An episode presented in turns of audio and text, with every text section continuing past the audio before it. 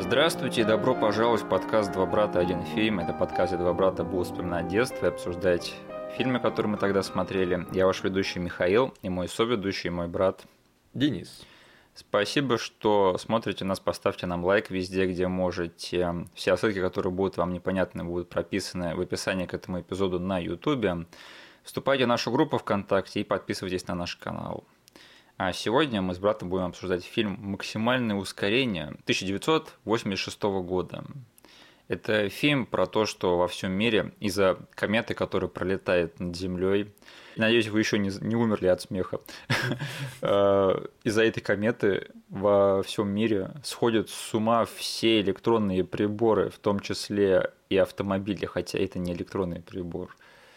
И они все сходят с ума и становятся злыми и хотят убить людей. И все это длится 7 дней, пока эта комета не пролетит над Землей. Но сюжет фокусируется на группе выживших, которые собрались в заправочной станции. И им предстоит выжить эти безумные 7 дней, потому что оказывается, что автомобилям эти люди нужны, чтобы заправляться. И именно поэтому они их не убивают. Я ничего не упустил. Ничего. Я очень сильно старался не засмеяться, пока я говорил все это. Слушай, помнишь, как мы смотрели этот фильм по телевизору в детстве? Конечно. Я помню, я в самом очень глубоком детстве посмотрел этот фильм, он на меня произвел какое-то впечатление. И потом я посмотрел его уже внимательно, чуть более сознательном возрасте, тоже по телевизору. Угу. И слушай, я вот когда сейчас пересматривал, до меня дошло, что Наверное, можно сказать, что это мой первый фильм про зомби в каком-то смысле. А, ну как про зомби? Ну смотри, архетип того, что в фильмах про зомби кучка выживших собирается в какой-то локации, да, и да. вокруг них бродят э, мертвые, ожившие. Угу. Как бы этот архетип соблюден. Единственное, тут не плотоядные э, зомбаки, а сумасшедшие машины, которые тоже бездумные и тоже особо ничего не хотят, кроме как убивать людей. И мне кажется, что в этом плане это было мое знакомство с этим сюжетным архетипом.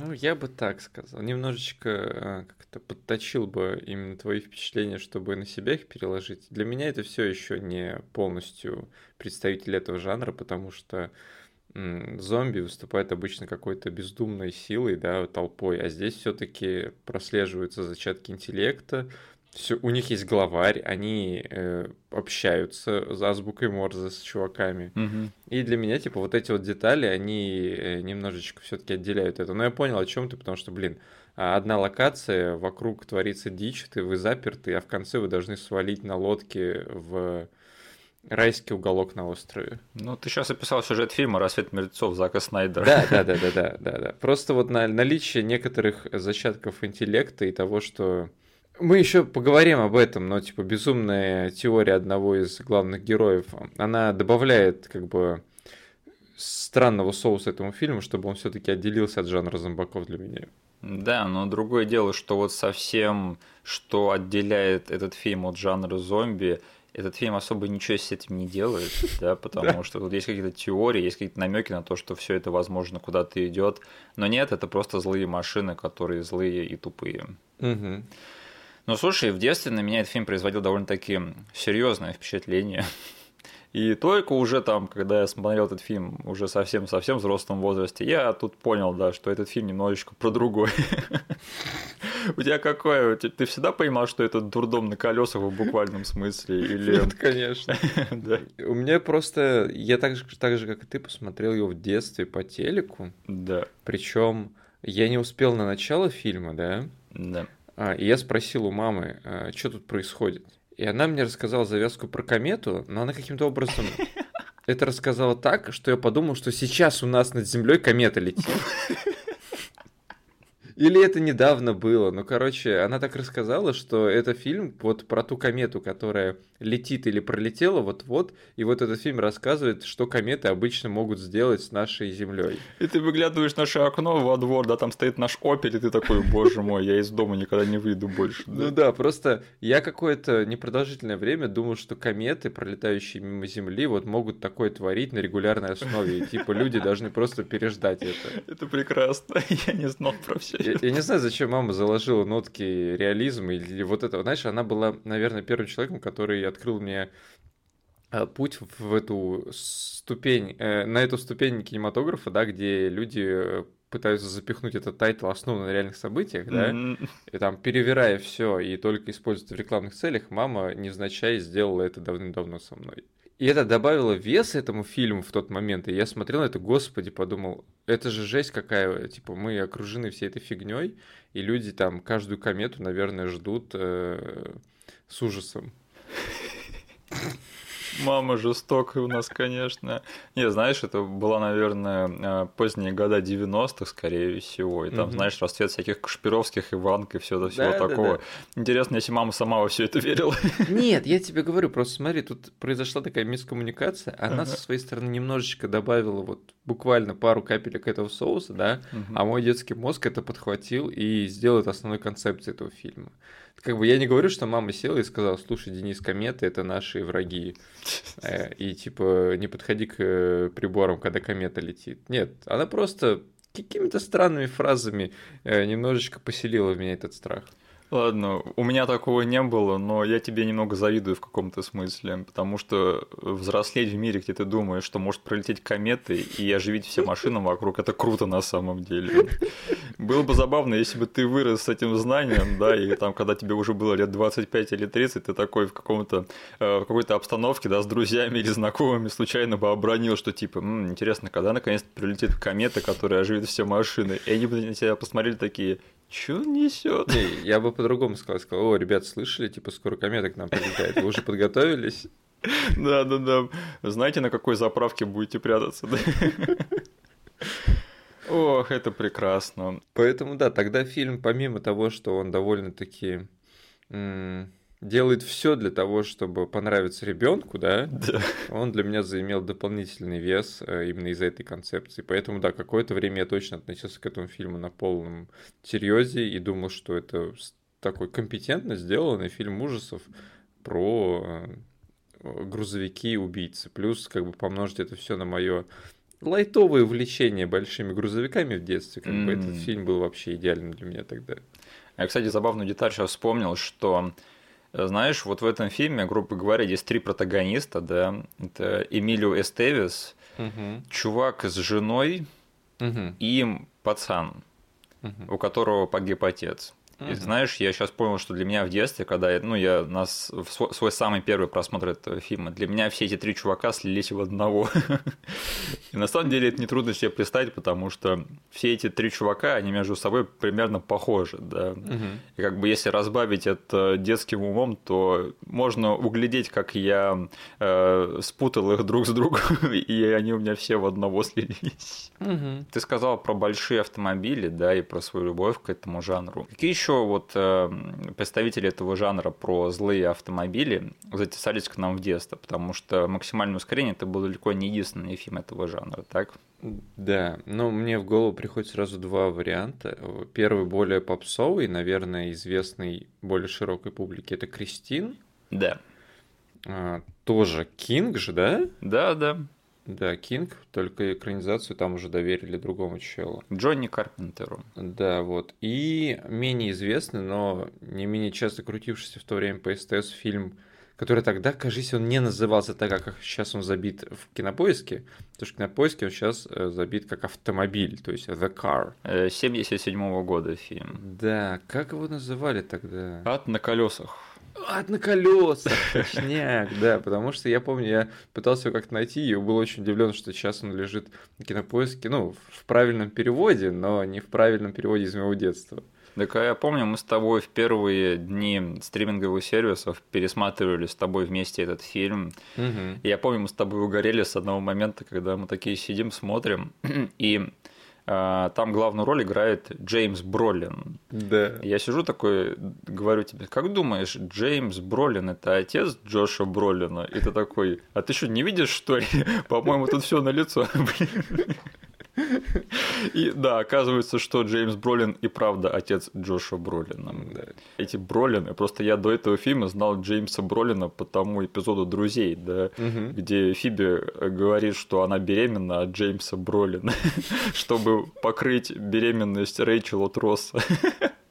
И я такой, кто такой нахрен Джеймс Бролин? А оказывается, он был в Ваде на колеса главным чуваком. Все понятно. Вот, пожалуйста, золотая троица фильмов про злые тачки. Да. Угу. Кристина, максимальное ускорение и ад на колеса, как мы будем его про себя называть. Да. Слушай, давненько не было фильмов на эту тему, да. Хм, про добрые наверное. машины, по-моему, снимают. Там был да. фильм Херби, был этот фильм, э, который был катастрофой, про Monster Trucks, кажется, назывался. Да, да, да. да. А вот про злые тачки, мне кажется, давным-давно что-то нового не выходило, если я ничего не забываю. Да, да, ты прав. Я читал, что вроде бы готовится перезапуск Кристины. Хм. Вот это было бы интересно. Так, а, ты сказал, да, что вот Кристину и максимальное ускорение написал один и тот же чувак. А, у него, видимо, тоже был момент, когда он писал только про злые автомобили. Угу. Денис, давай проговорим, кто написал и снял фильм «Максимальное ускорение»? Э, мастер ужаса Стивен Кинг, своей, его величество. Наш старый добрый знакомый, да, Стиви Кинг. Да. Э, это первый фильм по его работам, который мы обсуждаем, или я что-то забываю? Блин, у нас уже такой послужной список, что давай скажем, что ладно, если мы этого не помним, то скорее всего да. Да. В общем, это единственный фильм, который он э, снял из всех э, фильмов, которые он написал, и по которым были сняты потом. Да и просто, это единственный фильм, который он когда-либо снимал. Да, да, сейчас мы поговорим, почему именно так получилось. Значит, фильм «Максимальное ускорение» основан на его короткой истории «Trucks» называется, или «Грузовики». Да, да. Если что, там тоже про людей, застрявших на заправке во время кар-апокалипсиса, угу. Кармагеддона, вот. И только, как я понимаю, там ну, фильм экстраполирует на всей этой теме, но всего сюжета там, конечно, не заложено. Там, кажется, это вообще короткий рассказ, который был опубликован в каком-то журнале или в сборнике его Сборник, корот... коротких рассказов, да. Знаешь, я пытался посмотреть на максимальное ускорение в контексте именно кинокарьеры Стивена Кинга, да, не только его режиссерской, но и его э, экранизации его рассказов. И я так посмотрел, это шестнадцатый фильм по рассказам Стивена Кинга, который сняли за период 10 лет. Офигеть. Да. Вот он тогда бабло греб. Э, Кэрри была снята, по-моему, в 77-м или 8-м. Это был первый фильм по рассказам Кинга.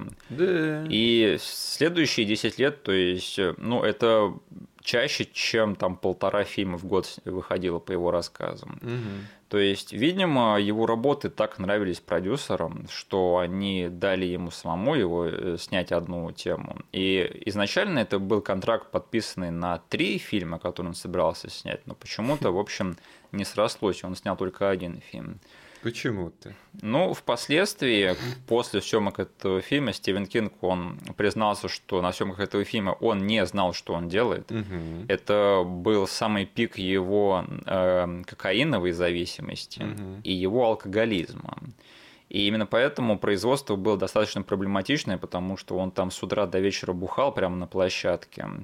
И к сожалению, очень много всяких инцидентов случилось на площадке, что не мудрено, да, когда ты снимаешь фильм про злые автомобили, которые сбивают э, каждого второго персонажа в этом фильме. Да, и на который из, на каждый из этих грузовиков ты налепил эту систему радиоуправления. О, да. В общем, я не, из того, что прочитал, не могу свалить все на его плечи, да, но, наверное, все-таки самый такой трагический инцидент, который случился, это что оператор в этом фильме, Армандо Нануци, он лишился глаза О, в ходе съемок этого фильма. А знаешь, глаза для оператора, да, ну это угу. все на свете. То есть оператор может даже рук лишиться, да, но он может э, поставить кадр и сказать другому человеку снять его. Но если оператор лишается глаза, то но он лишается карьеры.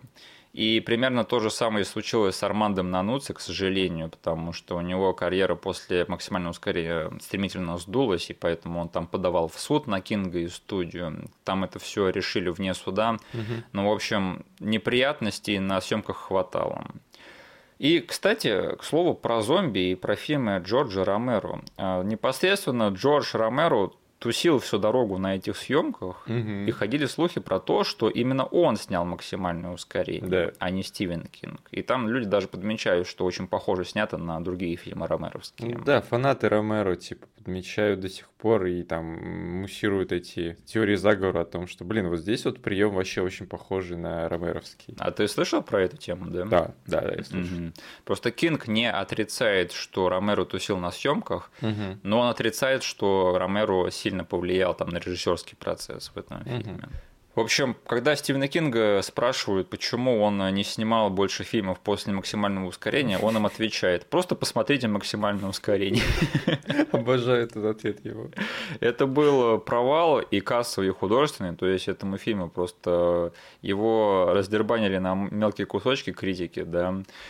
И, в общем, до сих пор он считается как таким, ну, не то чтобы постыдным и культовым, да, но все-таки люди просто вспоминают этот фильм и хихикают, Мгм. когда думают о нем. То есть, ну, серьезно, это кино воспринимать невозможно. И знаешь, уже переходя к нашим впечатлениям, я скажу, что, наверное, этот фильм это для меня просто словарное определение понятия guilty pleasure, Мгм. потому что я вот сейчас пересматривал, я дико насладился этим фильмом. При том, что в этом фильме, вот что, что главная эмоция, которую у меня вызвала, в этом фильме нет шуток, да, в нем нет прямо комических моментов. Но я смеялся всю дорогу. Я смеялся просто от души над моментами, которые я даже не понимал, они должны быть комичными или нет, но все равно я смеялся. Потому что это так- настолько ярко выраженный фильм, что мне смешно от того, что такой фильм вообще существует. У тебя как сейчас? Что ты подумал об этом Просто- фильме? Да. Для меня это был первый просмотр э, после того, как я узнал, типа, о дурной славе этого фильма. Да, да, да. Потому что, ну, как и у тебя, я в детстве наслаждался им совсем в другом ключе. Потом была как-то стадия, когда мне интернет открыл глаза на этот фильм, но я его так и не решился пересматривать. М, Потому что я просто сложил тот футаж, который у меня в голове сохранился из детства, с теми словами, которые люди говорили уже в интернете про этот фильм. Я вот такой подумал, окей, это все там было, они все правы, окей, это справедливо, звучит довольно-таки реалистично. И тут я наконец-таки сел посмотреть этот фильм от начала до конца в хорошем качестве, в оригинале, блин, уже, так не знаю, с оценочными суждениями к нему подошел, да? Критически, да. Да, да, да. И, блин, ну, я понимаю вообще все, что ты там испытывал по поводу guilty pleasure, да, Да. но я для себя, у меня более, ну, как бы, более громкой была всю дорогу совершенно другая эмоция. Так. Я не представлял до этого, даже по обзорам критиков, насколько это просто фильм-катастрофа, насколько он ужасен. Я просто не представлял, насколько он кошмарен. Окей, у нас с тобой две немного разные перспективы, потому что мне кажется, что вот ужасность этого фильма, да, она была намеренной, но как бы насладиться этой ужасностью, это уже дело вкуса. А я не говорю, что я не насладился, я просто говорю, я наслаждался, но гораздо более громкой эмоцией и мыслью у меня в голове крутилось. Господи, с каждой сцены этот фильм, типа, все хуже и хуже. С каждой, типа, репликой, с каждым, знаешь, это, с каждым сетписом я сижу, господи, насколько же все-таки те критики, которые описывали этот фильм, они, типа, не договаривали мне что-то.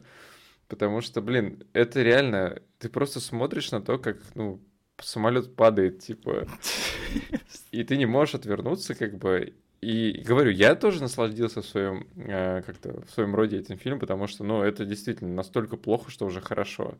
Но только из-за того, что первый раз его сейчас смотрел, я, как бы, наверное, сидел большую часть фильма с открытыми глазами, с открытым ртом. Не понимаю вообще, господи, что еще дерьмового сейчас я увижу в следующем э, кадре. А как думаешь, это было намеренно со стороны Стивена Кинга? Нет.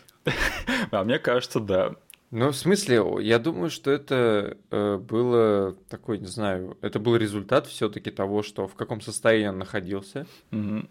Того, что он не понимал, что он делает. Это не выглядело как эм, контролируемый процесс, я бы так сказал. Окей, просто я составлю такую теорию, выскажу ее, что Стивен Кинг, он как бы изначально видел этот фильм как такой трэшовой комедии ужасов, и именно это он хотел снять, потому что э, я просто вот, опять же, люди, которые не поняли этот фильм, когда он выходил, да, вы видели трейлер этого фильма? Ты видел трейлер этого фильма? Я видел трейлер, подожди, Какой-то трейлер я точно видел, да. Ну, там, где сам Стивен Кинг представляет этот фильм, он говорит, э, многие пытались экранизировать мои а, ну, типа, рассказы сделаю... до меня, да, но да, да, да. если хочешь сделать что-то правильно, сделай это сам. Да. И этот трейлер, он просто достоин либо Тода Макфарлейна, да, перед угу. сериями Спауна, либо Гарта Маренги, я не знаю, что лучше. Мне кажется, тогда Стивен Кинг еще все-таки был э, человеком с большим эго, да, у которого 16 экранизаций за 10 лет. И просто то, как он по итогу относится к этому фильму, да, то есть он, он считает это фейлом. Не, слушай, а ты не пересматривал этот трейлер в подготовке, нет? Вот именно этот, где он представлял, нет. Просто вот я сейчас пересмотрел его, и мне кажется, что там кристально чисто понятно, что он э, троллит нас, то есть он настолько это комично все преподносит, настолько утрированно, что мне кажется, что он сам знает, в чем вся шутка этого фильма. Окей, ладно, я сейчас тогда представил еще один э, сценарий развития. Да. Короче, он э, трипуя снял какое-то говно. Да. Сел, посмотрел на результаты, ему говорят, чел, у нас сейчас рекламная кампания начинается, ты нужен нам для трейлера. Он протрезвев, посмотрев, что он снял, он понимает, что окей, я не могу уже по полу серьезки тут идти, потому что это я снял, и мне нужно как бы уже это представлять в таком виде. Но тем не менее, то, что у него получился смешной трешовый фильм, мне кажется, это факт. Да. И с какими намерениями он изначально подходил, это не так важно, как то, что он уже на стадии промоушена решил, что нет, надо давить на то, что это просто полнейший дурдом и цирк.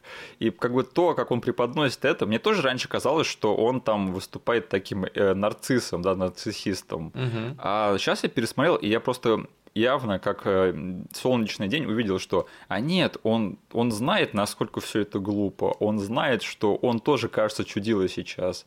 И тот факт, что люди этого не просекли в свое время, и до сих пор некоторые не просекают, мне кажется, это странно.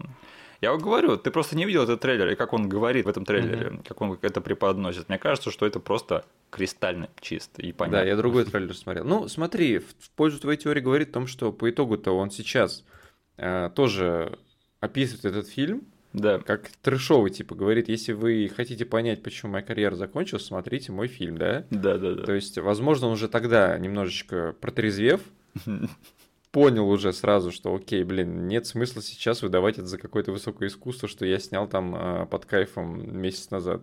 Слушай, давай немного поговорим про Стивена Кинга, вообще про наше отношение к нему. Я не читал ни одной его книги. Угу. С экранизациями его у меня тоже... Ну, это, по-моему, всем известно, да, что по Кингу редко снимают по-настоящему хорошие фильмы. Угу. И на самом деле у него вот прямо вот такая слава и репутация какого-то гениального мастера ужасов, да. На самом деле, мне кажется, весь его секрет его в продуктивности угу. и в том, что он особо не перепроверяет свои идеи, знаешь, как он. У него обычно плохие концовки, потому что он просто пишет первое, что приходит в голову, и это работает на окей. Угу. И я говорю это сейчас как чувак, который, опять же, не читал ни одной его новеллы, да, и как просто со стороны но есть наборы клише, которые его, за которые его не любят очень многие, в том числе меня самого эти клише бесят. Угу. И вот этот вот ореол его того, что он какой-то гениальный мастер ужаса, он меня заставляет кринжевать, хотя я понимаю, что, скорее всего, весь его секрет просто в том, что он очень много всего выпускает, вот и все. А вся эта репутация, это уже создано его агентами и так далее и тому подобное. Угу. Но сам он, мне кажется, относится к себе не так серьезно, как все остальные и многие его фанаты. Мне кажется, он даже по каким-то интервью, да, или по его причастности к некоторым фильмам, понятно, что Стивен Кинг, он довольно-таки э, товарищ с хорошим чувством юмора и самоосознанности. Угу. Так что вот тут где-то вот между двумя этими экстремами, да, где человек совсем несерьезно к себе относится, когда у него суперсерьезная репутация, мне кажется, посередине Стивен Кинг. Угу. Ты как, ты что-нибудь читал? Есть какие-то сильные мысли насчет э, Стивена Кинга? Ну, начнем с того, что этот подкаст все-таки называется Два брата, один фильм. А не один автор, да. Да, мы будем с тобой оба необразованными придурками, которые не читают книги, а смотрят фильмы. Да, да, да. Вот, поэтому да, я тоже не, не читал, кажется, ничего от начала и до конца. Угу. И отношусь к нему примерно так же, как и ты, просто я вижу э, его гениальность именно в его продуктивности. Да. То есть для меня эти два понятия, как бы они срослись во что-то одно. То есть человек нашел в один момент он нашел э, нужные стимуляторы для того, чтобы быть продуктивным. В другое время он выработал себе привычку, для которой до сих пор типа удивляются многие. тому, что он действительно вот нашел какой-то темп необходимый, да, Мгм. чтобы всегда быть на слуху, и, блин, именно это дало его менеджерам, или как они там называют, да, его пиарщикам, да. его агентам э, пищу для того, чтобы построить вот этот образ, да, в массовой культуре. Да, да, да. Без всего вот этого, без просто гигантской коллекции всего дела, в котором, в которой точно можно найти какой-то материал для экранизации, хороший или плохой. Да. Для меня, типа, он гений именно вот в этом ключе. Э, Знаешь, э, в кругах сценаристов и вообще людей, которые пишут, популярна вот его книга, да, я не помню, как она точно называется, но где он излагает свой процесс э, регулярности написания сценариев. Мгм. То есть он говорит, что он пишет каждый день. Мгм. И я как-то смотрел э, онлайн Q&A со сценаристом Саймоном Барреттом, да, который на- написал «Гостя», и э, «Ты следующий» будет писать сиквел без лица. Мгм. И он, и он там говорил, мне эта книга не очень помогла в свое время, потому что эта книга, она как бы э, про то, как Стивен Кинг просто хвастается тем, как он часто пишет и книги и вообще какие-то материалы. Он там рассказывает, что я там просыпаюсь, кушаю, хожу на пробежку, занимаюсь любовью со своей женой, пишу еще немного, потом иду, еще на одну пробежку. И типа того. Так что вот это вот, опять же, слава гениальности Стивена Кинга, она очень-очень сильно преувеличена. И даже тот процесс, которым он работает, он подойдет далеко не всем сценаристам и писателям. Ну, э, там еще немножечко упомяну, что количество материала, который человек производит, э, оно еще позволяет ему иногда устраивать акции, э, когда он типа за доллар продает права на экранизацию своей книги какой-то Да. или рассказа мелкого. Это говорит о том, что у человека просто дофига этих рассказов и книг. Да, хотите легко хайпануться, покупайте за доллар рассказ Кинга и экранизируйте его. Да? Но а возвращаясь к максимальному ускорению, да, мне кажется, что я, я просто не понимаю, как такой фильм можно снять серьезным лицом, потому что, опять же, вот это настолько фильм, что мне смешно, что это фильм. Я не знаю, как еще это объяснить, но вот на примере. Тут главный герой, да, он настолько жирным курсивом выделен, что он главный герой, знаешь. Мгм. То есть его играет голливудский красавчик. Конечно же, он единственный такой в фильме. Конечно же, в него влюбится самая привлекательная актриса в этом фильме. Мгм. Конечно же, он может все, да, у него таинственное прошлое, и, конечно же, он будет, блин, главным героем. То есть Мгм. это ну, настолько как-то написано по, по буквам, да, и по тому, как это надо писать, что я не понимаю, как э, это можно было бы написать серьезным лицом. Ну, у Кинга же полно штампов такого рода в книгах. Ну, настолько, я не знаю, я впервые вот смотрю на его экранизацию и вижу, что, ну, настолько клишированно писать серьезно невозможно. Окей. А ты видел хоть что-нибудь из э, ремейка этого фильма, второй экранизации? Чего такая есть? В 97 году эту книжку экранизировали еще раз. Так, я что-то не доресерчил. Да, называется Trucks 97 года. Я ничего такого не видел, что там произошло. И почему кто-то подумал, что это хорошая идея снимать вторую экранизацию этой книги. Да, и знаешь, как бы по трейлеру я скажу, что там как бы не следа вот этого, знаешь, Ага. self-awareness, как бы того, что мы снимаем какой-то дичь трэш. Не знаю, чисто по трейлеру, может быть, фильм наполнен этим. Охренеть, ты прав. Он тоже провален по отзывам, по критике. 0% на Rotten Tomatoes. Да, ну там потрясающий тре- этот э, постер, короче, блин, там Да я вижу. прям идеально под октябрь подходит. Скелетон сидит на водительском месте. Неверный поворот руля, верная смерть. Охренеть, но это... Почему я про это не знал? Хотя я, не знаю, я обычно не халтурю, когда делаю ресерчи. Ну, серьезно, это большой-большой провал. Ох, ладно. Ну, знаешь, по, про этого, про главного героя, да, а, опять же, мне немного жалко Эмилио Эстевиса, потому что я его смотрел в нескольких разных фильмах в детстве, да, потому что я видел его в максимальном ускорении, я видел его в э, «Ночи страшного суда», да, и потом я увидел с ним фильм «Беглец» с Миком Джаггером. Помнишь этот фильм? Что-то футуристичная какая-то фигня, нет? Да, Я да, путаю. это, короче, вспомнить все Эмилио Эстевиса. Ага. И я помню, что у меня ушло довольно, довольно-таки долгое время на то, чтобы понять, что во всех этих фильмах играл один и тот же чувак, и это был Эмилио Эстевис. М. Э, Как думаешь, в чем секрет э, такой стерильности Эмилио Эстевиза как актер? Не знаю, для меня просто он навсегда будет человеком, который снялся в заряженном оружии. И гениально там сыграл. Да, да, да, поэтому он, знаешь, как-то искупил вообще всю свою эту серость Да, тем, да, что он да. сыграл пародию на серость. Блин, а что это была за волна в карьере Эстевизов и Шинов, да, что они начали играть в пародиях в Да. 90-е и 80-е? И у них хорошо получалось, мне кажется. Да. Да, много лучше, чем серьезные роли. А, Вот, кстати, еще забавный факт, что каждый раз после съемок этого фильма, когда а, Стивен Кинг контактировал с Эмилио Эстевизом, да, он всегда перед ним извинялся за этот фильм. Я читал, что э, Эстевиза потом спросила его мама, зачем он снялся в максимальном ускорении. И он ответил, что он очень хотел поработать со Стивеном Кингом. И мама ему сказала, ну так помог бы ему покрасить дом. Мам с чувством юмора. Э, Мама Эстевизов за словом в карман не полезет, судя по всему. да. И пока далеко не убежали, почему ты назвал фильм «Беглец»? А он же называется Фри Джек. Фриджек, да. Да, да, Окей, да. ладно. Просто он не ищется по названию «Беглец». Знаю, он корпорации бессмертия. Да. Но вообще он Фри Джек называется и беглец. Давай тогда поговорим об еще одном любимом клише Стивена Кинга, да, из-за которого его многие ненавидят. Это редники, редники повсюду.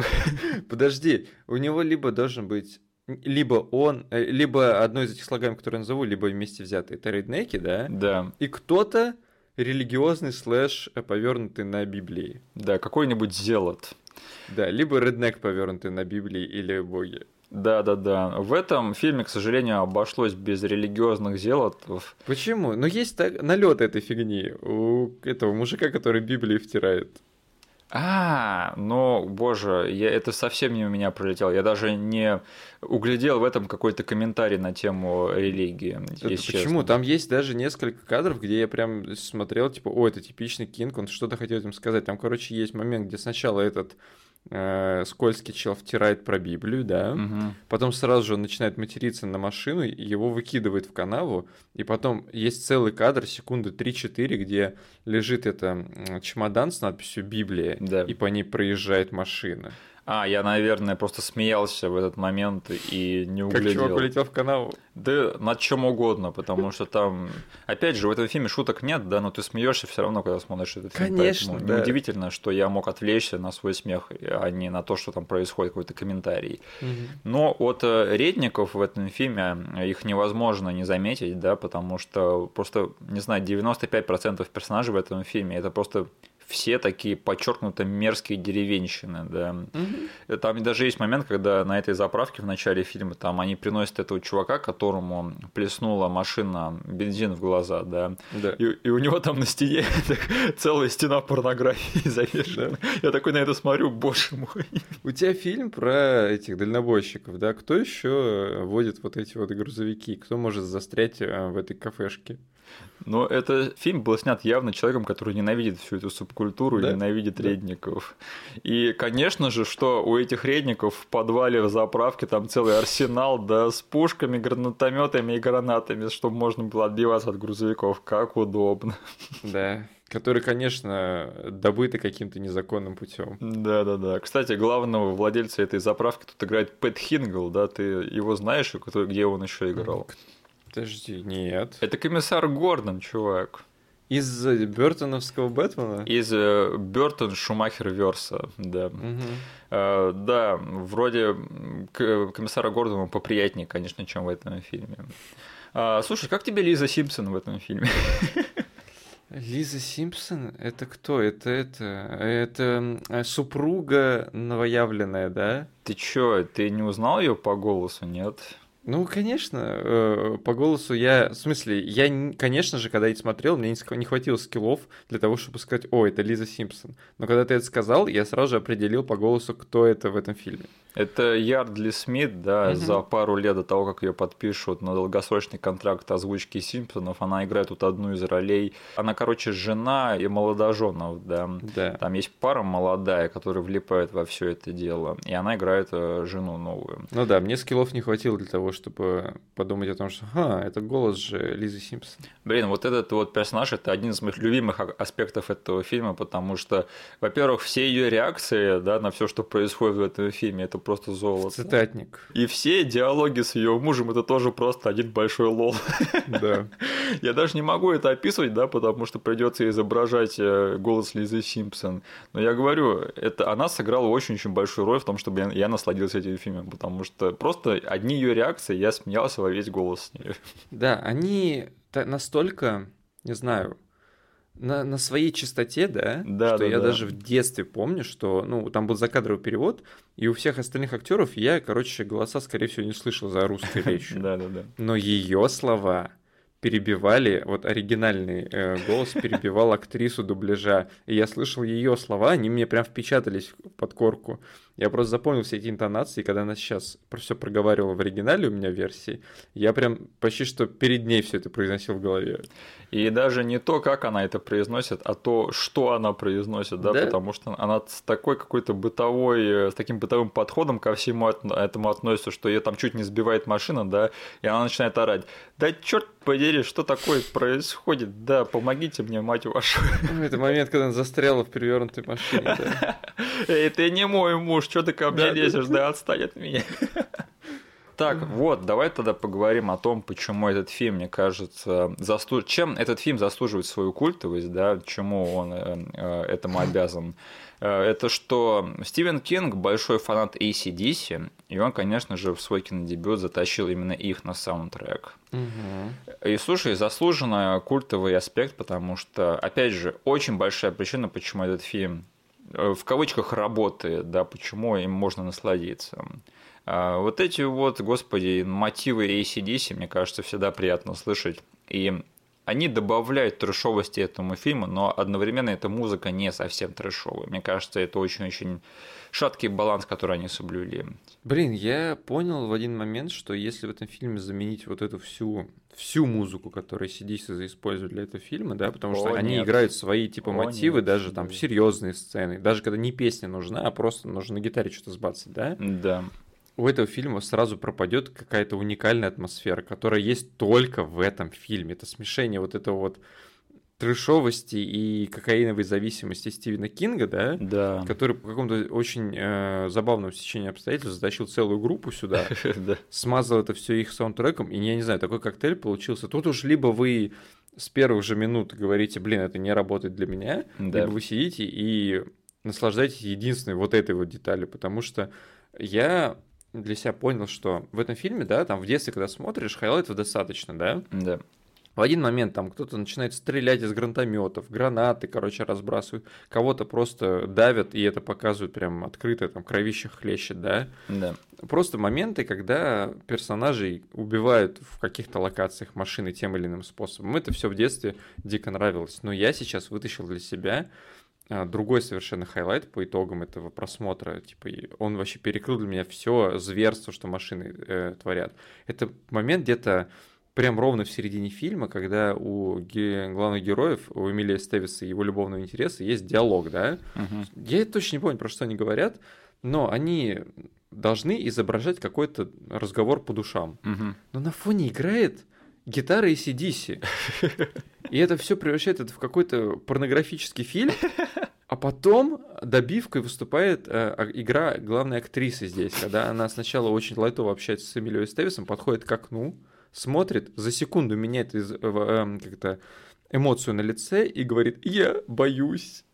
Это настолько ужасно сыграно, но то, как это замешано в коктейль, я не знаю. Я просто готов это... Я сразу же после того, как посмотрел фильм, я перемотал и пересмотрел этот момент. Он просто великолепен. Он великолепно ужасен и великолепно прекрасен одновременно. Я не знаю, может быть, я опять смеялся и не заметил это, но мне точно надо пересмотреть, потому что я что-то не углядел тут. Просто вот это вот ее деливери этой фразы I'm scared, оно, я не знаю, я начал просто рукой бить по столу и смеяться в этот момент. А потом она сразу же меняется, ее эмоция меняется на улыбчивую, где она рассказывает Эмилию Стевису, как она не ударит его э, бритвой, а полоснет бритвой по нему. Чего? Мне кажется, я просто отключал свой мозг на сценах между этими двумя, потому что это их романс, это просто пришито. Да, там такими странными фразами это все смазано. То есть начинается с того, что а, он находит ее у нее бритву как э, средство самообороны, да, да. у девушки, которая путешествует автостопом. Да, да, да. Она начинает ему плакаться, что она боится всей этой ситуации, и он подходит и говорит ее, он хочет ее успокоить фразой ладно, по итогу же ты же меня не ударишь своей бритвой. Она смеется и говорит, бритвой не ударяют, бритвой типа делают вот такое движение. О, боже ты мой, это прекрасно в своей трешовости. Такое можно написать только под кокаином и выпив очень-очень много алкоголя. Да, да. А, я хочу сказать спасибо саундтреку этому фильму и ее группе за то, что они не впихали в этот фильм Back in Black. Угу. Не то чтобы это плохая песня, это очень хорошая песня, но она была везде, и я от нее очень сильно устал. Они же даже написали одну песню специально для этого фильма. А, да, я не знаю про это. Этот э, title, который даже где-то на постере мелькал, э, и песня, которая играет, кажется, в самом начале Who Made Who песня. А, ну слушай, я уверен, нам сейчас в комменты накидают столько фактов про AC/DC, да, что нам да, сейчас да, париться да. особо не стоит. Да, это сделают всю работу за нас, поэтому, да, бога ради, делитесь тем, что знаете про AC/DC. Я знаю, что это ваша любимая группа. Да, да на Вики в статье использован постер с э, названием названием этой песни, типа Who Made Who. Угу. Но также большое спасибо за то, что они использовали мою любимую песню AC/DC в этом фильме. И вообще одну из моих любимых песен из всех на свете. А именно Hells Bells. И для меня угу. сцена, которая происходит под эту песню, это опять же один из хайлайтов этого фильма. Как они угу. все уставшие под эту композицию заливают бензин да, в бесконечные армады грузовиков. Но угу. это прям круто. Да. Вот этого я боюсь. Устать на жарящем солнце, да, заправляя грузовики. Вот это страшно. а, слушай, Денис, э, расскажи нам, какой главный маскот этого фильма и то, почему, опять же, этот фильм э, все-таки какой-то след оставил в поп-культуре? Блин, мне кажется, этот маскот заставил меня в один момент все-таки включить тот телеканал и смотреть этот фильм. Mm. Или прийти на просмотр, потому что каким-то образом они засветили эту рожу, то ли в программке на стоп-кадре, то ли они показали это, ну, в промо, типа, смотрите сегодня этот фильм вечером. Да. А, там, типа, главный грузовик, а, он обычный грузовик, но у него на капоте спереди, на решетке радиатора, я так описал. В детстве я думал, что это нифига не гоблин никакой. Да.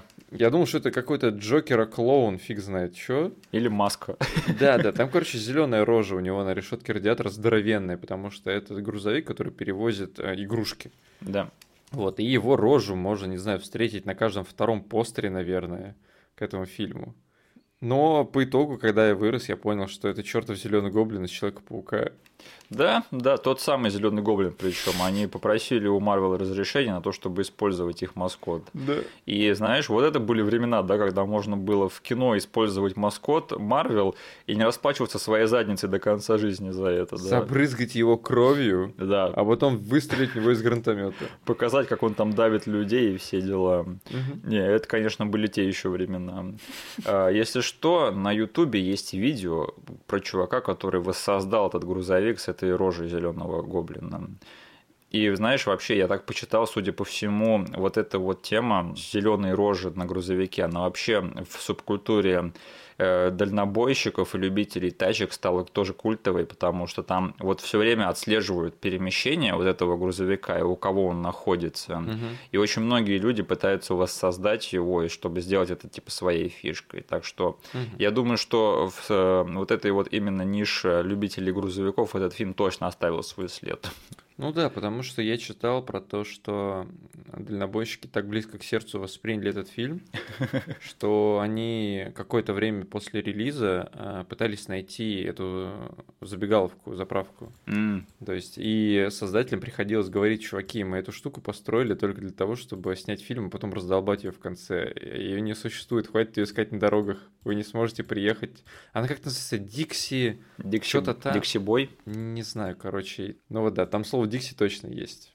Короче, да, дальнобой... до дальнобойщиков этот фильм точно достучался. Мне кажется, они когда увидели, что э, хозяин забегаловки выбегает с гранатометом, наперед ней подумали, да, я хочу себе гранатомет. Да, этот фильм явно не туда маркетинговали. Надо было не этим, не любителям ужасов, да, а любителям тачек этот фильм впяривать. Э, слушай, я вот что хотел сказать. На самом деле, я, возможно, сейчас скажу странную вещь, и ты меня поправишь, но все-таки я считаю, что этот фильм неплохо срежиссирован. Э, окей. Мне кажется, что вот в плане хорроров 80-х, да, я видел фильмы, снятые, ну, намного-намного хуже. Ну, если так о нем говорить, окей. Потому что, не знаю, возможно, ему повезло с оператором, возможно, кто-то еще помог. Но этот фильм не так плохо выглядит. То есть в плане композиции, там, в плане того, как это все выстроено и смонтировано, ну не знаю, это не самое стыдное кино. Ладно, я понял, о чем ты. Э, но я все-таки немножечко перефразирую, чтобы свое мнение высказать. Потому что э, у этого фильма есть довольно-таки продуманные планы и кадры, да? Да. То есть, когда тебе нужно несколько там э, вещей показать в кадре, важных вещей, там, плановость их выстроить, да, что, типа, одно в одном месте, как оно крутится, как оно, типа, смотрит на кого-то. Там есть офигенный кадр, когда вот играют Hells Bells, они заправляют эти тачки, да? Да. Мы уже видим, как они все устали, но чтобы там выкрутить э, безнадегу на максимум, есть офигенный кадр, когда камера подлетает над э, ближайшим грузовиком, и мы видим просто бесконечную колонну, уходящую в горизонт этих грузовиков, которые подъезжают очень медленно. Ну, это было впечатляюще. Да, и есть момент, который, на котором я на самом деле подумал, блин, а, неужели этот фильм на самом деле не а, как-то несправедливо обосран всеми? Потому что он а, очень близко к началу фильма происходит этот момент, и на нем у меня прям затеплилось, затеплились какие-то нотки надежды. Угу. Это когда молодожены, короче, находят первый труп. Да. А, и супруга сидит у машины, а супруг, он, короче, там рассматривает этот труп. Мы уже, как зрители, знаем, что машина представляет собой опасность. Да. И нам показывают груду а, автомобильного железа, типа там мини-свалка такая, там раздолбанная тачка э, расположилась. И за ними, за, этим, за этой грудой какой-то звук странный. Он довольно криповый, типа начинает производиться. И ты, как человек, который, как зритель, типа, знает уже устройство этого опасного мира, думает, сейчас, короче, какая-то фигня из этой кучи оживет, да. затрясется. Вот. А, и после этого из-за нее выезжает еще не менее, типа, страшный, здоровенный, ржавый грузовик, и издает этот стрёмный звук. Да. Вот эта сама сцена, как она была построена, как не в саспенс нагнетался, да, и по итогу какие звуки они используют, для меня это сработало на 100%. Я подумал, блин, в этот фильм будет, наверное, наполнен такими моментами. Офигеть, я готов смотреть. Я там пристегнулся, но, к сожалению, нет. Не был наполнен, да? Потому что я хочу это все вывести к тому, что мы, типа, э, с женой смотрели этот сейчас фильм, и мы вот оба сошлись на том, что в этом фильме не хватает все-таки напряжения. Угу. А, то есть э, в один момент э, наши герои за, заперты в, этом, в этой забегаловке, мы уже плюс-минус понимаем, что им нужно там просто высидеть какое-то время, и там очень есть здоровенный кусок, когда машины ничего не предпринимают, они катаются вокруг. Да. Да, типа выглядит немного крипово, но эти герои успели и любовью позаниматься, и пожрать, и поиграть в игры, и пострелять из гранатометов, и все весело. Типа главное не заливай себе бензином в глаза, слепо не выходи на проезжую часть, и они убьют все. Вот. И вот этот вот здоровенный кусок, когда они сидят, и вроде бы им ничего не угрожает, и ты сидишь, думаешь, блин, почему... Но ты не знаешь, что им нужен бензин, думаешь, почему они просто не раздолбают эту забегаловку. Угу. И это здоровенная часть фильма, где напряжение просто исчезает. Интересно, просто, я не знаю, возможно, потому что я этот фильм смотрел много раз, как бы у меня mm уже изначально заложена эта информация, что эти машины их держат тут, чтобы они их да. заправляли, да. Я это помнил, просто вот э, моя жена, как бы, она этот фильм смотрела один раз в детстве и все забыла. И на этом моменте она сидела и не понимала, типа, чего она должна бояться, потому что у героев на лицах улыбки, потому что они тоже не чувствуют этой угрозы. Они уже проговорили, там даже эта женщина, главная героиня, она прям высказала четко, знаешь, про эту комету, она летит, нам нужно всего лишь подождать здесь 7 дней. И после этого Эмилио Стевис ее обнимает и говорит, я не против этого, типа, потому что я нашел, типа, тебя, мы будем тусить тут и все. И я типа говорю, подожди, потому что у этих машин на самом деле там есть планы на них, тыры-пыры. И потом уже, когда приезжает этот пулемет на колесах, блядь, трактор на гусеницах, уже начинается хоть какой-то саспенс напряжение. Ну, это уже мы говорим про то, как этот фильм написан, да. Это, да. это уже совсем другой разговор. Да, Но да, вот да. именно в плане постановки не знаю, мне на самом деле больше не Ромеро напомнило, а такого Карпентера на минималках. Да. То есть да, вот эту да. минималистичность Карпентеру прощают, да, а тут не простили почему-то. Плюс, блин, еще из моментов, которые все-таки в пользу того, что этот фильм снят, ну, не совсем уж очень лениво, да, Да. и там кто-то, не знаю, кто подсказывал э, Скингу это все делать. Там есть прикольный, эм, прикольный момент, когда паренек проезжает по городу, который уже весь э, убит машинами и различного рода механизмами, да? Да, да. Вот этот вот момент, он работает на атмосферу. Ты ощущаешь, что все, блин, жизнь вымерла. Насколько это все апокалиптично и э, депрессивно все творится. Мгм. Не знаю, вот э, эти моменты в самом начале фильма, они для меня работают на полную. Когда вот этот вот мир, он переходит из одного состояния, да, полнейшего порядка, и вроде все там едут на работу, в полнейший хаос, когда творится там просто крови, кровище и расчлененка. Чувака убил плеер, да. Да, да, да. У нее типа кровь из ушей, там девушку фен задушил. Да. Э, Тренеру, когда, блин, прилетает э, банка в лоб, у него реально там просто череп э, деформируется от этого удара. Поэтому, блин, вот эти куски, они работают. И в этот момент у меня реально была надежда на то, что я получу хороший фильм. Но, типа, есть вот провальная часть, когда они просто шары катают, блин, в, этом, в этой забегаловке и просто ждут, когда машины к ним приедут уже просить бензина. На самом деле этому фильму нужен высокобюджетный ремейк, э, чтобы посмотреть, что творилось в больших городах во все это, во всей этой Да? заму- замуте. Да, я бы посмотрел. Ну, потому что, блин, креативить на этом поприще можно бесконечно. Тем более сейчас, когда мы еще более погрязли в электронике и механизмах, да, Да. можно столько всего придумать. И там не ограничиваться каким-нибудь трансформером Xbox из боевского фильма. Блин, мне кажется, я только что придумал завязку для нового форсажа. Пролетает комета, и, короче, и все машины на свете сходят с ума. Да. Кроме тех, что у семьи. И они на Да, своих да, крутых, на своих добрых тачках должны победить злые тачки. Да, да, да. Ну, форсажники уже слетали в космос, поэтому, мне кажется, до этого недалеко. Рукой подать всего лишь. надо. Так, а, знаешь, еще вот э, в плане того, как этот фильм написан, что меня бросилось в глаза. У этого фильма один из самых лайтовых третьих актов из всех, что я видел. Они, во-первых, пролезают через реку дерьма, да, и выходят чистыми с другого конца, прямо как один беглец из Шоушенка. А потом они просто добираются до катеров, взрывают два грузовика и сваливают, все, конец фильма. А, То есть Стивен Кинг не слышал, да, про эскалацию напряжения, эскалацию конфликта, на то, что нужны какие-то препятствия на пути к эм, тому, к чему стремятся наши главные герои, да. Этого практически ничего нет в третьем акте этого фильма, там просто они сваливают и все.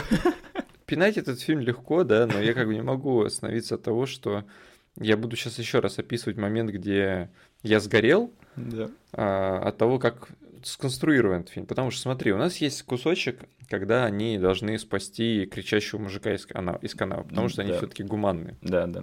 Он типа не умер, он там лежит в куче э, фекалий и орет. Спасите меня. Да. А, И они организовывают спасательную операцию, потому что туда просто так не пройти.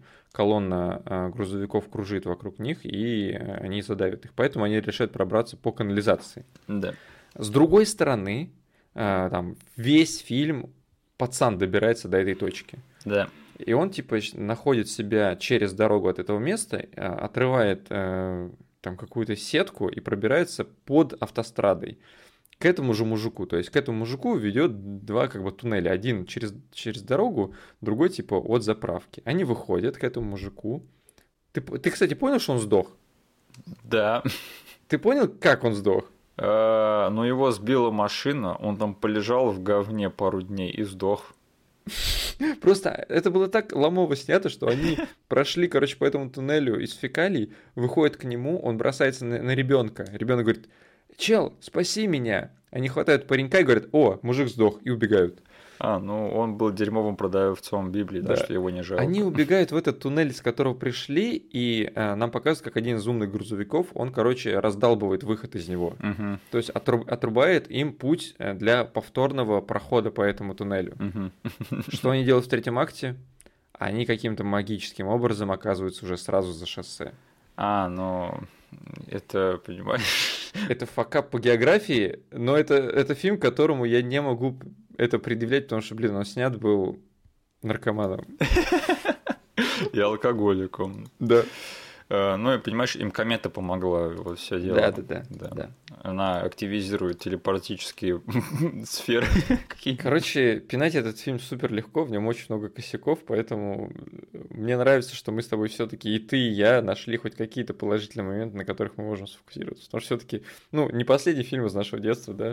Да, но я все-таки должен задать этот вопрос. Вот смотри, эта комета активизирует тачки. Да. А она катера не активизирует. Ну, там Эмилио специально проговорил, что они взяли лодку, на которой нет мотора. А, хорошо, но катера-то другие существуют? Другие, да, существуют. Которые могут тоже да. на них дерзнуть да. и их всех расхерачить, их яхту. Да. Типа, но этого не происходит. Да. Ладно, видимо, так работает комета. Главное не задавать лишних вопросов к тому, как она работает. Ну, просто да, смотри, к слову о комете. А, молодожены на чем доехали до заправки? На своей тачке. На своей тачке. Кажись, вот эти вот э, семейные легковушки не нужны были комете. А, слушай, может быть, на самом деле все эти тачки, которые большие грузовики, они были заряжены негативной энергией от дальнобойщиков, которые все такие деревенщины и злые. А эта машина была заряжена любовью молодоженов, и именно поэтому она не сошла с ума. А, может быть, тут на самом деле все не так просто и все намного глубже, чем мы думаем. А? А. Стивен Кинг просто гений. Стиви Кинг, наш старый добрый знакомый. На самом деле, про комету тоже надо поговорить, потому что вот эта вот концовка, да, которая высвечивается текстом, когда наши герои уже валят. К слову, да, последнем и первом кадре фильма. Фильм начинается со стены текста и заканчивается стеной же текста. Прямо Звездные войны какие-то. Но у меня столько вопросов к этой концовке. То есть, чего там НЛО сбили русские, и именно поэтому все прошло? Нет, короче. А, у Эмилио Стависа а, посередине фильма а, рождается теория. Да. Теория режиссера-наркомана. Что... И он начинает реально говорить, как человек под грибами под какими-то. Он начинает говорить, эти машины, они метла у зрителей и у актрисы, которая рядом с ним лежит в этот момент, тоже лицо такое what the fuck, чел. Он говорит, это метла. А, представь, эта комета, она сюда прислана пришельцами, да. которые нашли нашу планету, они посмотрели на нее, но она такая грязная, она такая засранная этими противными людьми, поэтому они прислали вот эту вот комету, которая сделала из этих, из наших машин метла, которые выметут нас с этой планеты. Да. И эти пришельцы смогут прилететь на чистую уже планету без этих э, двуногих засранцев. При том, что он говорит это все в бреду после дня работы под солнцем, заправляя да. эти грузовики. Да. да, да, да. И она типа говорит, успокойся, успокойся. Она его типа гладит, а, говорит, чел, все, все в порядке, и нет никаких машин метел, все хорошо. И потом мы как бы забываем об этом, а, потому что я воспринял действительно эту сцену, как ты и сказал. Это просто нам показывает, насколько он запарился, да. работая, короче, на заправке целый день. Но в конце есть целый абзац про то, что этот чел был прав, что ему, наверное, не знаю, третий глаз подсказал вообще всю подоплеку этой операции, что действительно была чертова летающая тарелка, которую сбил русский спутник, оснащенный ракетами и ядерной боеголовкой. Так а комета-то была или нет? А комета была. Была и комета, и летающая тарелка, которую ни разу не показали, которая наблюдала за этой всей хренью. То есть там есть намного больше угроза, да, которая, скорее всего, повторится. То есть это была всего а, одна летающая тарелка, то есть могут прилететь еще много-много других. Да, летающая тарелка, которая наблюдала за операцией под названием «Комета». Гениально. Нет. Сбили русские. А, я не знаю, я не знаю, зачем было впихивать все это в этот фильм. Было бы здорово, если бы нам оставили намного больше простора для фантазии, если бы мы все сами доперли до всего этого. Но, видимо, не в мире Стивена Кинга. Нет. Причем вот этот вот кусок с э, инопланетянами, он полностью мимо меня прошел, когда я в детстве смотрел этот фильм. Да. Слава ну, на, самом деле не слава богу, потому что, возможно, если бы я его понял, я бы не так сильно волновался насчет комет в детстве. Нет, ты бы начал думать, что существуют инопланетяне, которые хотят смести нас с этого мира. Да. И мама бы мне сказала, знаешь, типа, тут эти летают э, тарелки, тебе их тоже нужно бояться. Блин, а наша мама, как ты видела НЛО, она нам рассказывает про это постоянно. Ты, Кать, видела НЛО? Нет. А хотел бы увидеть? Нет. Знаешь, э, Гильермо Дель Торо рассказывал, что как ты видел НЛО. И следующее его предложение после этого, он говорит, дизайн у него был отвратительный. Гильермо Дель Торо такой Гильермо Дель Торо. Я представляю, как он сначала такой, а потом такой, господи, чуваки. И знаешь, такое разочарование на лице. Да, ребят, это все, что вы смогли сконструировать, да. Путешествие через э, световые года, и это все, что вы смогли спроектировать, козлы. Да. А, слушай, есть какие-то отдельные моменты, которые ты бы хотел упомянуть? А, ну, просто еще раз сказать, что я в детстве довольно-таки скептически отнесся к вот этому вот э, механизму пулемета на колесах, да. Он в детстве, типа, не внушал в меня какой-то страх. Да. Потому что он был... Он главный босс, типа, этого, да, места. Потому что они понимают, что вот от этих грузовиков можно скрыться. Там даже Эмилио Эстевес проговаривает, что э, от них можно убежать, скрыться где-то. Но вот этот вот, если он начнет экшен наводить, он нас всех убьет. Просто я даже готов поверить, что, скорее всего, такая фигня существует, да? Да. Ну, блин, она выглядит так нелепо. Она выглядит приклеенной к этому Да. хрени на колесах, да. Поэтому эта фигня, там вместе с ней гусеничный трактор приехал, он гораздо больше внушает э, ужас. Да, да, да. Вот, потом, э, ну, я не могу не сказать про камео, не камео э, Жан Карло Эспозито в этом фильме. Я только хотел сказать, я все думал, ты его знаешь или нет? Но, видимо, знаешь. Ну, да. сейчас его все знают. Мы по таймингу, ну, записываем как минимум по таймингу в момент, когда весь мир знает Жан Карло Эспозито, потому что выходит Far Cry 6, и его лицо просто отовсюду на тебя еще раз А, смотрит. так вот откуда ты его знаешь. Ну, просто дополнительно. Так-то я знаю, что он снимался в... Как они по-русски, блин? Usual Suspects, Он короче. снимался в «Подозреваемых». Потом в Breaking Bad он же был, да? «Пацаны» и «Мандалорец» он там тоже был. Да, пацаны, Мандалорец, типа, у него сейчас... Он не только чувак из какой-то старой гвардии, да, который, которого знают стрички, Да-да-да. только он сейчас опять гремит. При том, что помнишь, да, и ты смотрел же первый сезон и «Мандалорца», и «Пацанов», да, Да. и он в обоих этих сериалах появился в конце, Да. как типа задел на злодея следующего сезона. Типа нужен злодей на второй сезон, зловите Джан Карл. Да, ну типа он из старых фи- фильмов, вот я помню его в Usual Suspects, Да. а, вот тут вот. И совпадение, не думаю, он был в том фильме, который мы с тобой уже два раза обсуждали очень лайтово, а, и с которым связаны совпадения в нашей жизни. Сейчас это то, тот фильм Кричер. А, да-да-да-да, то есть Крис Такман выложил обзор, да, на этот фильм на днях, и я в тот же день посмотрел как бы и обзор, и э, собственно, максимальное ускорение. Да. И я такой, там он говорил про Жан Карло Эспозито, и тут Жан Карло Эспозито. Совпадение? Не думаю, не думаю. Я тоже так не думаю. Так, а что-нибудь еще? А, Не знаю, что я еще хотел сказать. Про противных вообще всех персонажей в этом фильме мы уже проговорили. Тут просто все с какой-то своей, не знаю, противной перчинкой внутри. Но есть персонаж, который особняком для меня стоит только из-за того, как он себя повел перед смертью. Я знаю про кого-то. Ну, я надеюсь, я тебя не разочарую, потому что я второй раз, когда я в голос смеялся и одновременно не понимал, как это можно было срежиссировать эту сцену, да, и как что ты мог описать по актеру, как он себя должен вести. Но тут есть официантша, официантка, которая в один момент начинает... Ну, я понимаю, что у вас ACDC написали песню, да, которая называется «Кто сделал кого?». Она начинает орать на машины «Мы сделали вас! Мы сделали вас!». И, не знаю, это просто отдельно клипом на YouTube вставляй, называй его как-нибудь, типа, самая переигранная сцена ever, и у тебя типа, будет, со временем алгоритм YouTube тебе даст 10 миллионов просмотров. Вот говорю тебе, записывай инструкцию и делай это. Э, Монетизировать это видос ты не сможешь, но у тебя будет куча комментов, каким образом алгоритм YouTube подумал, что мне интересно это видео. Но я его посмотрел, и мне интересно, потому что ее сцена заслуживает просто короткометражки отдельной, сцены ее смерти. Знаешь, когда она выбегает перед смертью, да, начинает кричать «We made you», Да. это еще куда не шло. Но когда она первый раз выбегает, когда Да, она бухая, да, ночью Да. выбегает, и ни с того ни с сего такая «Мы вас создали!» Просто в стиле Николаса Кейджа. Ты смотрю на это такой, думаю, какого хрена происходит?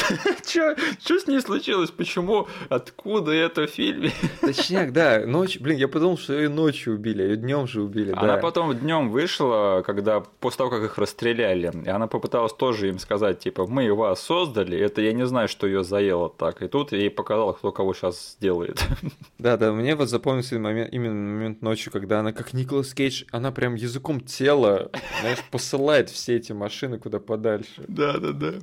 В общем, эта официантка просто легенда, и этот момент ночью он заслуживает, знаешь, как вот, как ты сказал, этого такого отдельного клипа на Ютубе э, в один ряд с «О май гад!» Да, да, да. Или просто, garbage day. Да, еще вставить какой-нибудь монтаж, да, когда, например, вот кому еще можно кричать с такой яростью «мы вас сделали», да? Да, да, да. Например, э, закатить это так, что потом показывать лица недоумевающих детей. Или котят. Или которые, знаешь, нашалили где-то, да. Да, да, да. We pet you. Короче, э, вот этот момент я не мог не обсудить, но я рад, что он тебе тоже запал в душу. О боже, нет, это прекрасно. И именно поэтому из-за таких моментов я, скорее всего, буду пересматривать этот фильм, чтобы хорошенько поржать. Ну, серьезно, да, он все-таки имеет вот это в себе качество Best of the Worst фильм. О, да. И хотел вскользь упомянуть о том, что, блин, чуваки, эта вселенная явно не наша. То есть вот все, что случилось в этом фильме, это какая-то параллельная вселенная. Это штат Техас. Нет, потому что в этой вселенной э, люди, все люди не умеют держать гранатомет. А. Я, наверное, ни в одном фильме не видел, чтобы кто-то стрелял с гранатомета от бедра в таком количестве. Никто из них не положил ни разу гранатомет на плечо себя. Они просто все стреляют из него где-то, держа его в паховой области. Может, это какой-то комментарий, я не знаю, но как бы меня жестко триггерило, триггерило каждый раз. Мне кажется, это и правда похоже на комментарий. Угу. О, они не умеют, как э, Тоби Вонг, да, из фильма «Драйв» стрелять из гранатомета. Да? А, ты будешь пересматривать этот фильм? Ох, а, я очень хочу его однажды посмотреть а, на даче в нужной компании, угу. потому что, э, мне кажется, этот фильм идеально подходит для такого рода просмотров. А, осознанно, конечно же, садиться и там, не знаю, вспоминать, хм, классный был фильм, я не буду. Да. Но когда мне захочется посмотреть какого-нибудь трешака, а, у меня порой случаются в жизни такие э, сценарии, случаи, когда мне хочется именно этого, то, конечно, это, блин, один из идеальных кандидатов. Только главное, чтобы не без пол-литра, да. Да, да, да. Ладненько, тогда переходим к финальной рубрике нашего подкаста. Во-первых, нам на один из старых эпизодов на Ютубе написали комментарий к эпизоду по Шанхайский полдень. Вот. Mm. Нам написали, да, побольше бы подкастов про фильмы Джеки.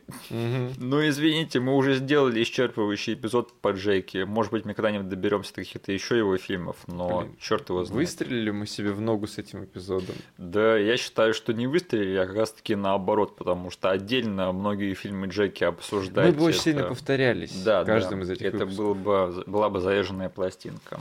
Так что извините, но этот эпизод был долгий, и надеюсь, это вас успокоит. Да. А, и еще нам написали, да, что вот после того, как мы рассказали, что кто-то сделал подкаст про Николаса Кейджа, да, где-то какой-то другой канал запилил пять безумных ролей Николаса Кейджа. Я даже, кажется, нашел этот видос. Да, да, я, я тоже его нетрудно найти. Но слушай, Денис, Кейдж Ренессанс это коллективный труд, а не работа одних людей, поэтому нет, это все происходит, и я чувствую его сейчас происходит вот этот вот камбэк Кейджа, большой камбэк. Хотя он, по сути, и так уже произошел, да, потому он что... уже произошел, да. Потому что этих фильмов с Кейджем интересных выходит все больше и больше. Но я все-таки хочу, чтобы он снова снимался в престижном студийном кино. Угу. Хотя, возможно, ему это уже и не надо. Он слишком хорош для этого. Угу. Но серьезно, Ник Кейдж какому-нибудь во вселенной Марвел или DC, да, на какой-нибудь роли второстепенной, это было бы очень-очень круто. Он просто уже заимел... Эм веса у современного поколения, да, то есть он потому что гремел же давным-давно. Да.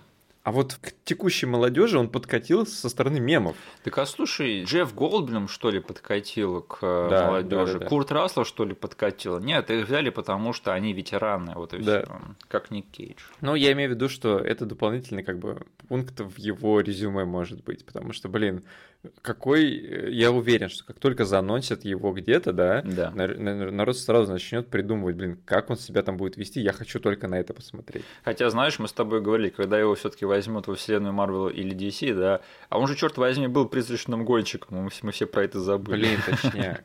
он уже играл персонажа Марвел, так что, э, надеюсь, это был его не последний шанс. Да, но он там тоже наделал шум. О, да, такой шум, э, призрачный гонщик, дух мщения, да, что до сих пор слышно. Да. И я рад, что многие слушатели были очень рады нашему возвращению в комментариях. О, да, спасибо, что нас всех приняли, что не убежали все те люди, которые обычно нас лайкают и пишут комментарии, они все вернулись. Да. И новый эпизод показывает себя очень-очень неплохо. Так что спасибо. Блин, и знаешь, вот там а, один из наших слушателей сказал, что вторая часть Джиперса Криперса норм. Угу. И наш подкаст, когда мы с тобой записывали его, да, мы там поносили вторую и третью часть, но у меня появилось какое-то странное чувство, э, странное желание все-таки посмотреть вторую часть еще раз. Mm. Потому что я ее давным-давно не смотрел. Я просто помню, что она мне не понравилась с первого же просмотра да. еще в детстве. Да. И я со временем не изменил свое мнение. Я давно не пересматривал, не хочу даже. Я просто не уверен, что я готов выделять для этого фильма прям целый вечер свой, да. Да. Но, возможно, где-нибудь на той же даче фона вторую часть я бы, наверное, все-таки посмотрел. Вот в момент, когда, знаешь, все заняты своими делами. Да. И я такой, о, я под шумок запихну вот эту штуку и посмотрю хотя бы, что она из себя представляет. Mm. А потом мы все пойдем молиться.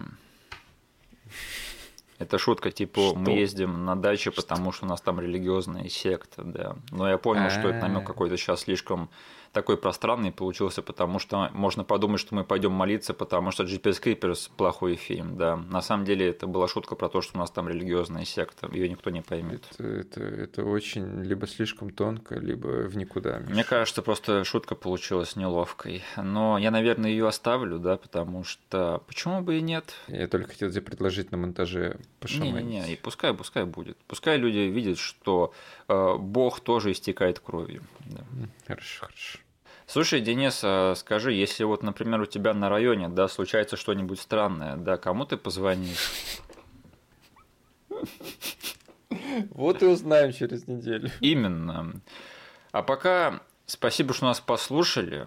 Поставьте нам лайк везде, где можете, и все ссылки, которые будут вам непонятны, будут прописаны в описании к этому эпизоду на YouTube. Пожалуйста, поставьте нам... Нет, это я уже сказал. Подписывайтесь на наш канал и вступайте в нашу группу ВКонтакте. До свидания. Всем пока.